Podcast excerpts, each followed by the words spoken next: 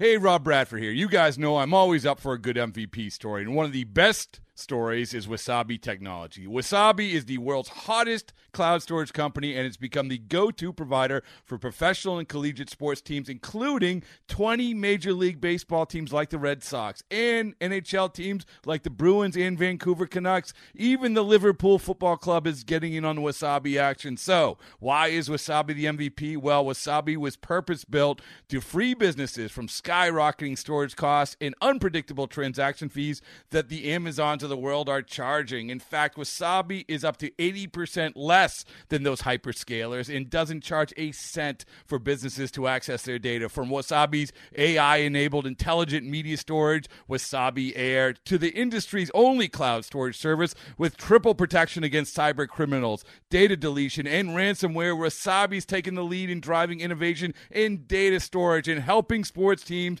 to unleash the power of their data. Wasabi, another Boston based championship team. From baseball's top personalities. The great Chris Russo joins us once again. To the game's top players. Joining us is the All Star, Matt Chapman with us. You never know what stories you're going to hear. If you make your way down here, I, I might be able to make some time and go out there and see the great Chris Townsend. This, this is A's Unfiltered with Chris Townsend. Welcome to A's Unfiltered with Chris Townsend. This is a real special edition, as this will be the farewell interview with the skipper, Bob Melvin. 11 years in Oakland, 853 wins, the most all time by an Oakland A's skipper, to 764 losses, constantly in the playoffs, two time AL Manager of the Year, and really one of the great A's of all time.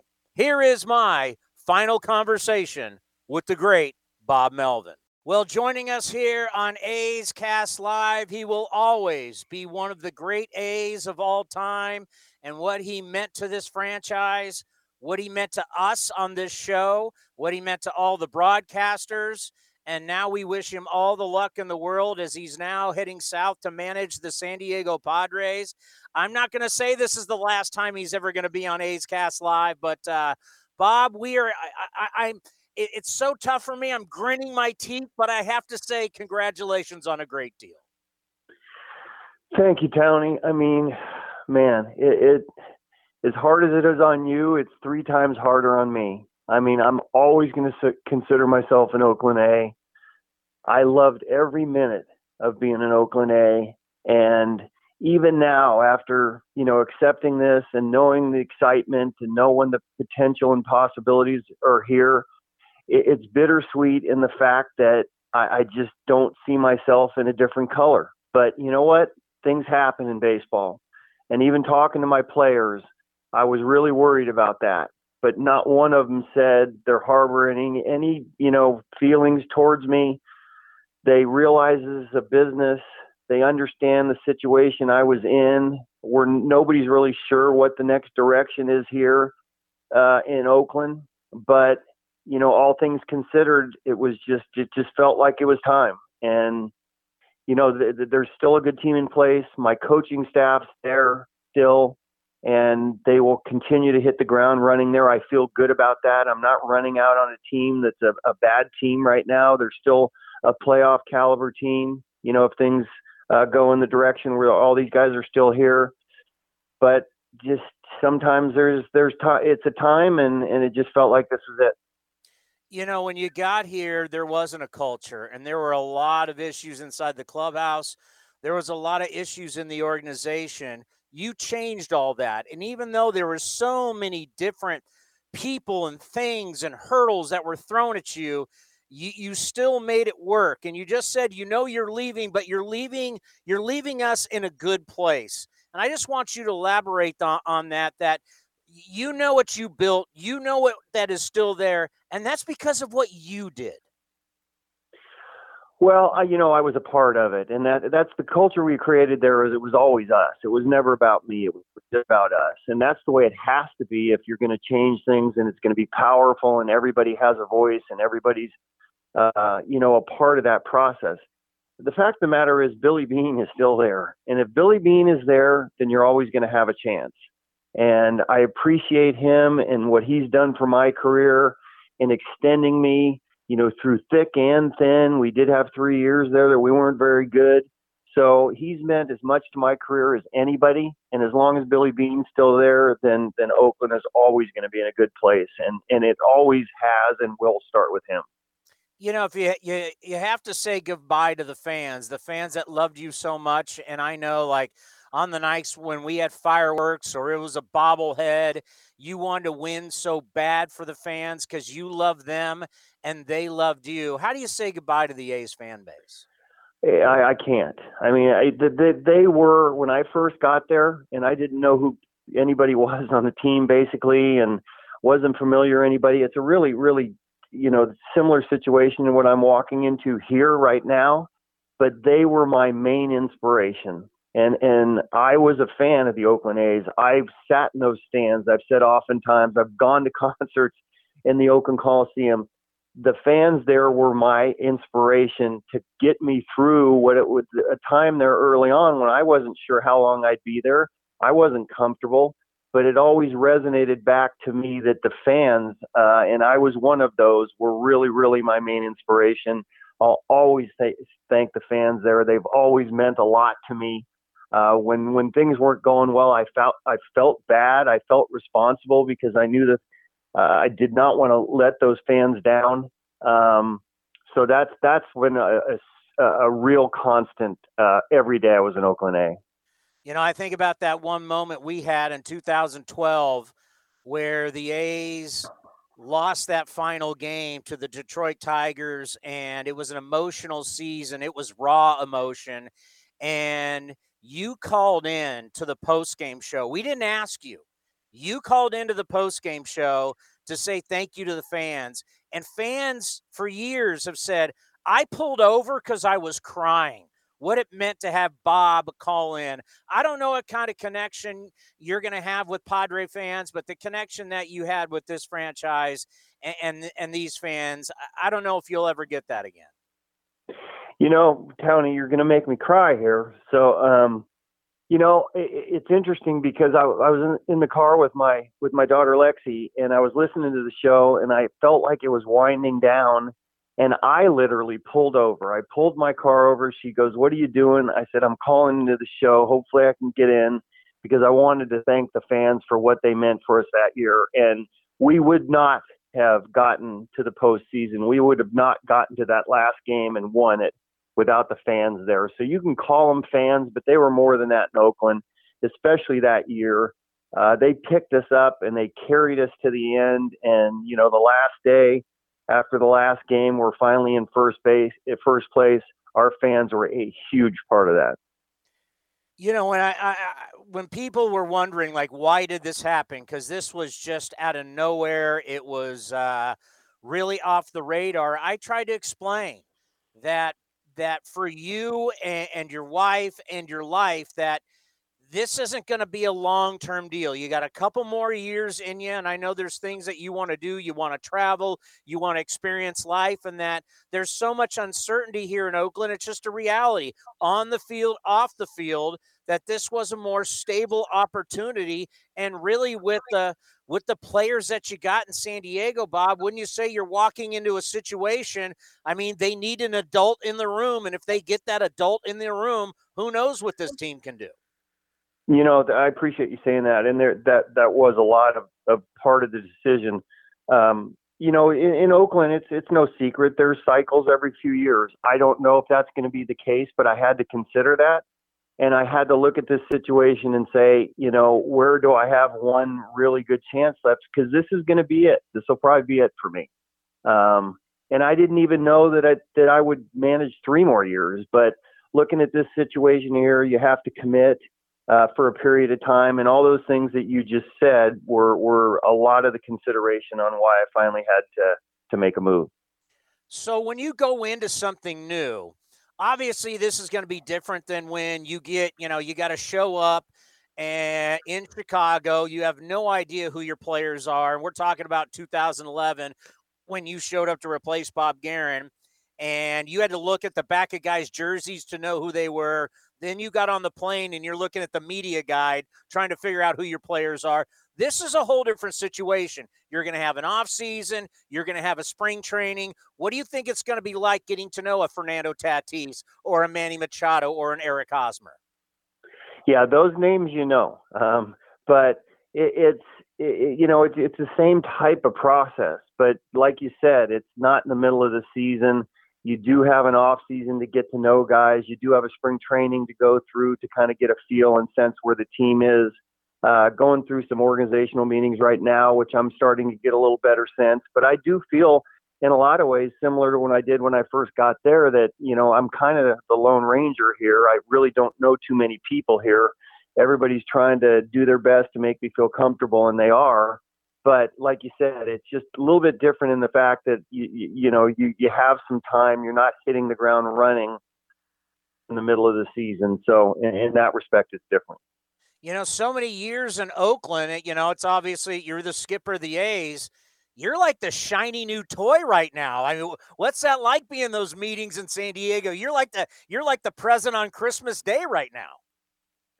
Yeah, you you have to realize that uh, you know when you talk about the A's, you can't say we, and I I do like every single time, and I have to catch myself and I tell myself, don't do that again, and I do it the very next time again. So, um, you know, I'm I'm glad this isn't during the season, uh, and there's some time to get used to that. Got time to get to use new colors, a whole new place, a whole new ballpark, a whole, you know, everything. But to to to think that you can just say, okay, um, you know, you just move on from your days in a place like Oakland as long as I've been there. That that's a really hard thing to do how are you going to build your staff? Have you started working on that? Because you, you got you got a lot of guys you got to go out and get. I know they hired a pitching coach before you got there, but uh, that can't be easy. No, and you know at least we have a, a, some time to do it. And, and, actually, the pitching coach I was interviewing during that time, so I knew Ruben from his days in, in Cleveland and what he's meant to that that pitching staff for years and years. So that wasn't just said, "Hey, look, we've hired a pitching coach." I was actually part of that process to an extent. Well, we know this team has swagger. So Cody wants to ask you a question, and, and he would also like to say goodbye also.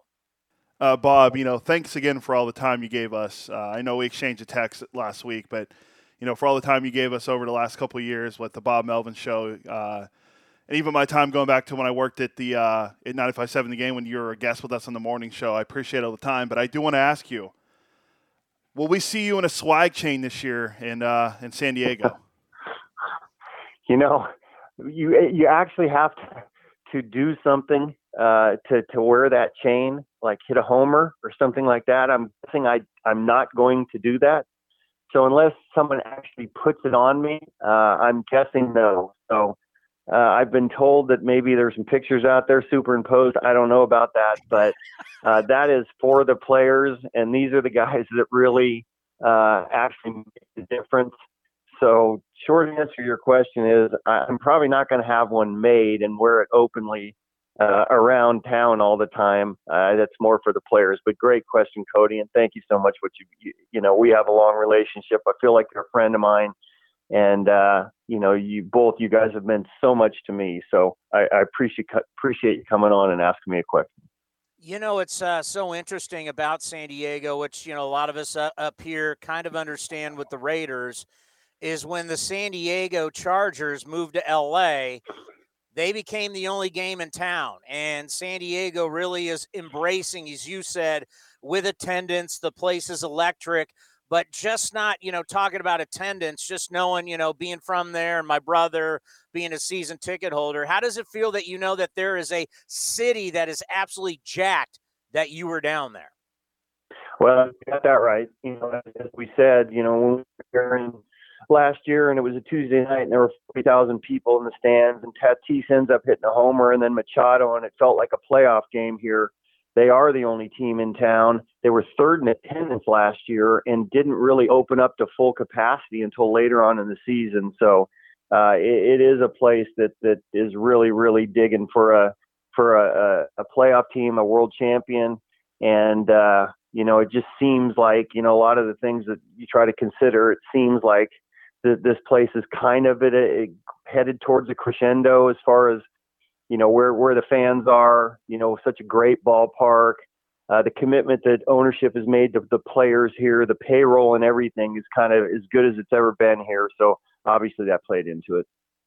You know, you, you've you you've been around a lot of great players, Hall of Famers. You know, when you first came up with the Detroit Tigers, all the way to being around Ichiro or Randy Johnson. Uh, Fernando Tatis seems to be like one of those guys. Like, think about all the great Hall of Famers and players you've been around. Then you look at this kid. Do you see this kid being like those guys you've been around? Yeah, I mean, look, he, he's really young still but he's one of those guys you just can't take your eyes off of. And when you come to watch a baseball game, you know, he's the kind of guy that you watch him at the plate, you watch him in the field, you watch him go into the dugout, you try to peek at him when he's in the dugout. He's just one of those exciting players, those generational type players that you can't take your eyes off of. So, um, yeah, that's going to be exciting. You know, Manny Machado not too bad a player himself. I mean, every year that when you go into when the season opens that Manny Machado's name is is you know in for the MVP. So you have two really really prime time players here. That's that's awfully exciting. Well, when you do your first Bob Melvin show down there in San Diego, I hope you feel like you're cheating on me. that's that's a great way to end it, Tony. Uh, guilt me at, at, the end. I appreciate that, but you know I will, and you know me well enough to to to you know get that little dig in at the end because you know that's how I think, and and I'll try to put that out of my mind when I do it. But but now uh, it probably will be that way every show I do. Well, I'm not going to cry, Bob, but no one's going to miss you more than me. Nobody. Well, thank you, and uh, man, it's uh, you know, there are times in your life where you have to try to reflect, but I think Chris Bass said it. Chris Bassitt said it best. You know, you just you know try not to be sad about things. I'm trying not to be sad about it, um, and I, I'm awfully happy that I was able to do that. Is a big part of my life. Um, I'll never forget it. We'll always love you, Bob. We'll always love you. You be well, my friend, and we'll be rooting for you. Thank you. And Appreciate everything, Tony. You're the best. Boy, that wasn't emotional. I mean, I, I, I, had tears in my eyes, and I know he texted me right after talking about how uh, tough that interview was, and he almost broke down. But that's how much he loved you, the A's fans, and the A's organization. He will be missed, but we will root for him in San Diego. That will do it for A's Unfiltered. Now back to A's Cast, powered by iHeartRadio. This has been a presentation of the Oakland Athletics.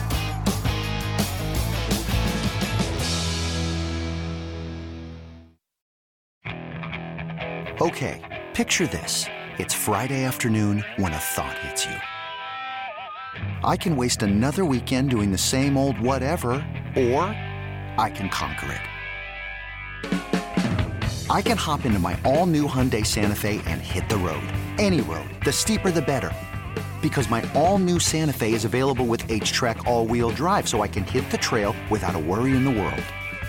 Heck, with three rows and best-in-class rear cargo space, I can pack the whole family in with all our gear. We've got available dual wireless charging for our phones so we'll never lose touch with civilization, and we won't lose touch with the primordial power of Mother Earth. So which is it? Waste the weekend or do something a little more epic? And conquer it in the all-new Hyundai Santa Fe. Visit HyundaiUSA.com or call 562 for more details. Hyundai, there's joy in every journey.